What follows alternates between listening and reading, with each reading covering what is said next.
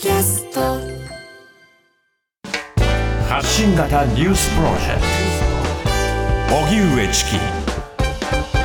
セッション。能登半島地震。81人が死亡。行方不明者79人。石川県などによりますと能登半島地震による県内の死者はこれまでに81人の死亡が確認されました輪島市で47人珠洲市で23人七尾市で5人穴水町で2人能登町で2人羽咋市で1人鹿町で1人となっています。また安否が不明な人は79人となっていて地震発生から生存率が急激に低下する72時間が過ぎ被災地では全力での救助活動が続いています一方岸田総理は先ほど年頭の記者会見を開き能登半島地震の被害については人命救助と物資支援を急ぐ考えを示した上で偽の情報が SNS などで拡散していることについて決して許されるものではなく現に慎んでいただく必要があると強調しました。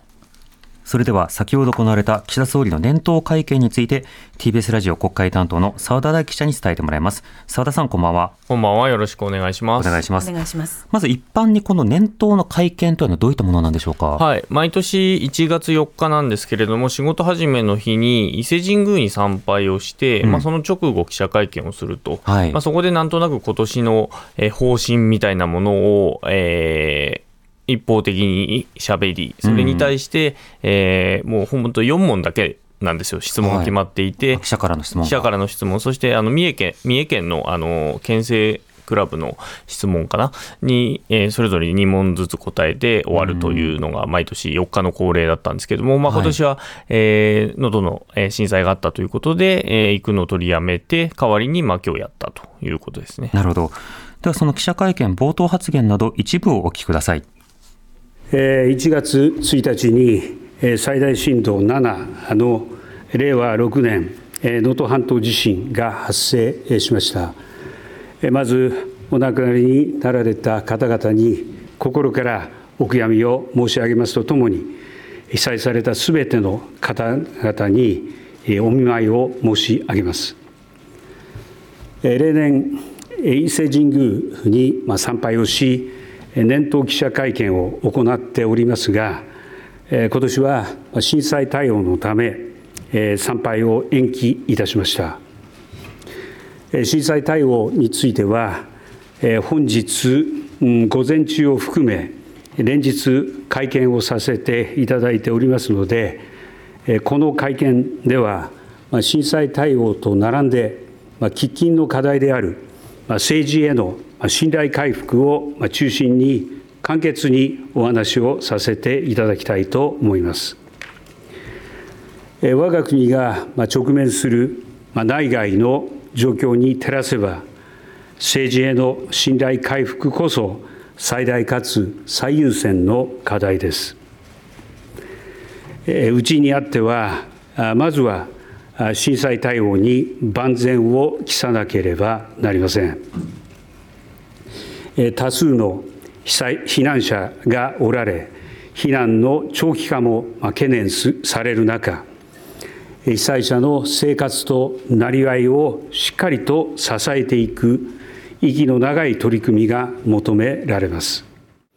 国民の信頼を回復し、政治を安定させることです。現在、自民党の政策集団の政治資金パーティーに関連してそれぞれの政策集団ひいては自民党の政治資金の問題に厳しい目が向けられ国民から疑念を持たれる事態を招いていることに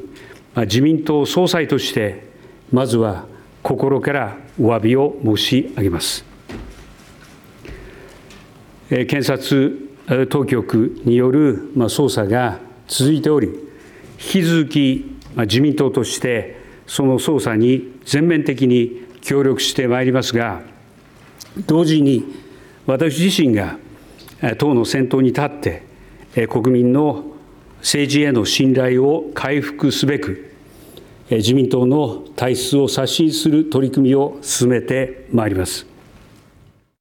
はい、えー、岸田総理の本日行われた、えー、年頭会見の様子、一部お聞きいただきました。はい、えー、冒頭で能登半島地震について触れた後に、まあ、あの今年の政策課題ということで、えー、真っ先にこの裏金問題などについて述べた後、まあ、経済政策であるとか、NISA のスタートであるとか、いろいろなことについて話すという内容でした。澤田さん、いかがだったでしょうか？そうですね、あのまあ、冒頭言ってたように、今日午前中も、えー、災害対策本部をやっていて、まあ、その直後に、えー、ぶら下がりをして、まあ、震災についてはその段階で答えてたということもあって、うん、まあ、それ以外の通常の年頭会見で話すような内容も今日は触れていったということですね。うん。まあ、ただあの、今回、その具体的な国家、えー、記者会見、年頭会見ということで、まあ、NHK などが、ね、中継もしていましたけれども、はい。はい、中継されているという点などを考えると、まあ、直接、まあ、全国にメッセージを発信できるタイミングでもあった、うん、そうした点で、こう地震に関してももう少し踏み込むかなと思ったんですが、うん、やはりその裏金など、資金パーティーの、えー、政治資金パーティーの話というものが、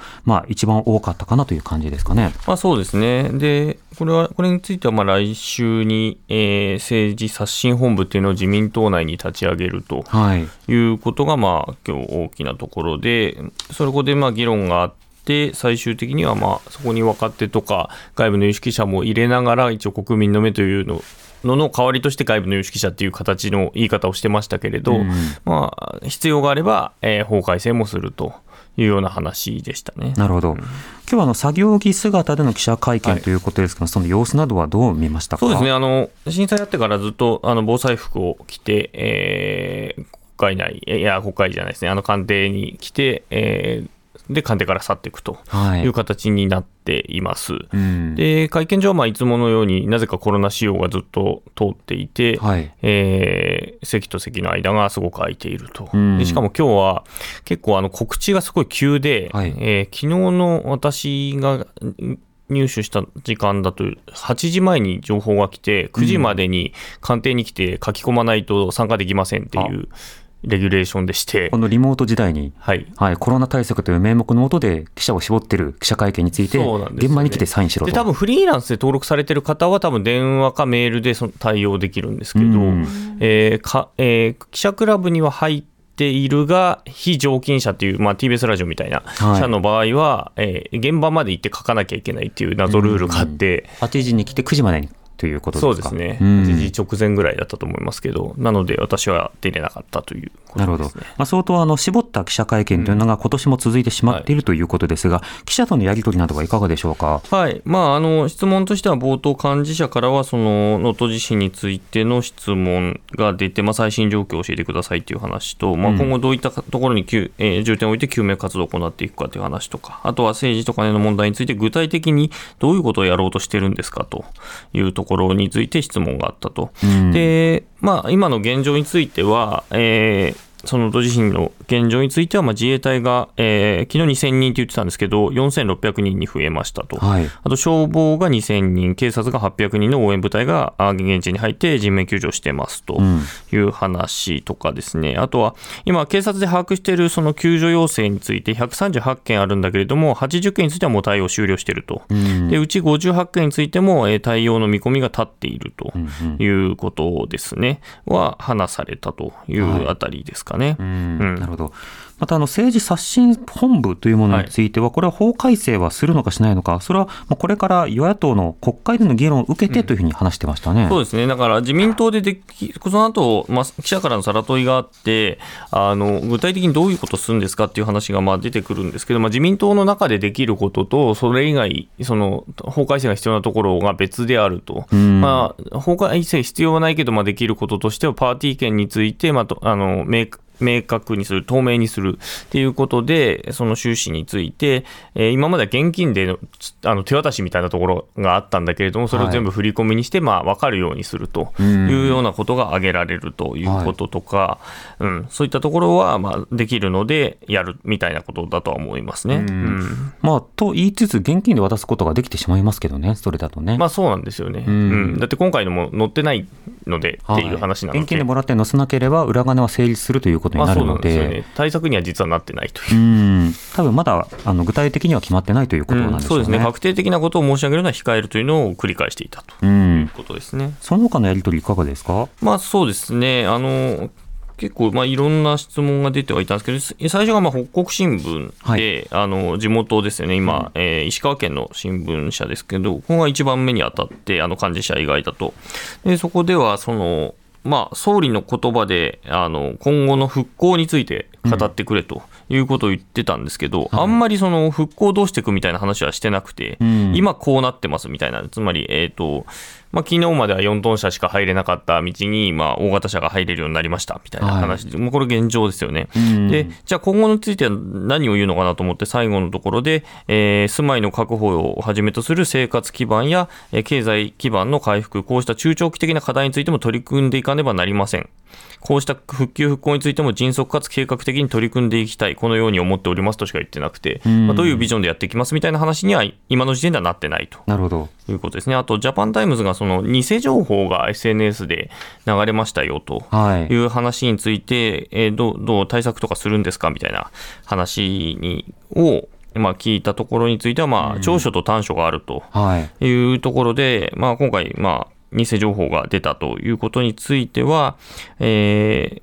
ー、その、えー、プラットフォームですね、に対して、まあ、あの、そこに対して対策してねと要請してますよと、はい、いうことを言ったということですね。うん、まあ、協力を願っているということですね、うん、それからフリーランスの大川工業の大川総裁も質問していました、このやり取り、どうでしょうか、はい、はい、大川総裁はあの、まあ、ずっとあの、えー、ご自身が、えー、関わられているあの障害者の方への支援ということを、まあ、今回質問されていて、はい、えー、ただ、まあ、あの総理としての質問としては、障害者に絞った話をしているわけではなくて、うん、まあ、今回の支援についてざっくりと喋った上で、はい、えー、まあ、障害者とか介護が必要な人とか、えー、透析が必要な人とか、まあ、そういった人への対応を、まあ、ちゃんとやってますと。いうことを言った上で、えー、最後に、えー、知的障害者の方々についても、えー、こうしたまあ障害者とか高齢者への対応の中でしっかりと対応を考えていきたいと思いますと。はいだけ言うということでした。なるほど。まあ、あの、もともと、まあ、手元を見ながらだったので、おそらくメモで答えられる範囲のものを答えたという印象ですね。を作っていて、まあ、それに乗っけた形というか、うん、にしたのかなというふうに見えましたね。はい。うん、そして予備費の使用を、まあ、9日にも閣議決定という発信があります。はい、これはどういうことでしょうか？はい、これ午前中の、えー、ぶら下がり、えー、災害対策本部の後のぶら下がりであったんですけれども、えー、まあ、予備費を閣議決定しますと、はい、それが週明けになりますと。いうことでした。で金額の規模としては、えーまあ、熊本地震とか、えー、豪雨災害の時の、えー、最最初の金額ですね、はい、最初に即出した金額の、まあ、20億円のさらに倍近くに出しますよ、つまり40億円ぐらいを想定して出しますよということを言ったということですね。うんうん、ただ、閣議日ってまあ、で大体定例の閣議って火曜と金曜なんですけど、はい、明日じゃないんだと思いながら聞いてました、はい、明日でない理由などについては、答えてないですね。はい、いうことですね。うん。まあ、今ね、野党なども含めていろいろな情報収集ですとか発信とか、はい、それから与野党の党首会談、うん、これも呼びかけられているあそうなんですね、えーと、今日与野党の国対委員長会談の中で、岸田総理の方から、えーまあ、国会内の、えー、会派、えー、6つある、まあ、政党ですね、6つで、の党首で会談を明日したいということが、うん、えー、まあ、要請されたということですね。はい、でまあまあ、受ける形に多分なると思います。うん、はいでまあ、そこではもう対応について、政府の対応について説明した上で、野党に対してもまあ要請をしたいということのようです。なるほど、まあ、そうした協力体制の下で進めていく、うん、まあ、そしてその後、国会が開かれるわけですが、一方で検察の捜査が自民党に対して各派閥行われているという状況なので、災害対策とその足元の不安定さ、これ、こういった中でのスタートということになりましたね。まあ、そうですね、はい。澤田さんありがとうございました。はい、失礼しました。TBS ラジオ国会担当の澤田大樹記者でした。荻上チキ。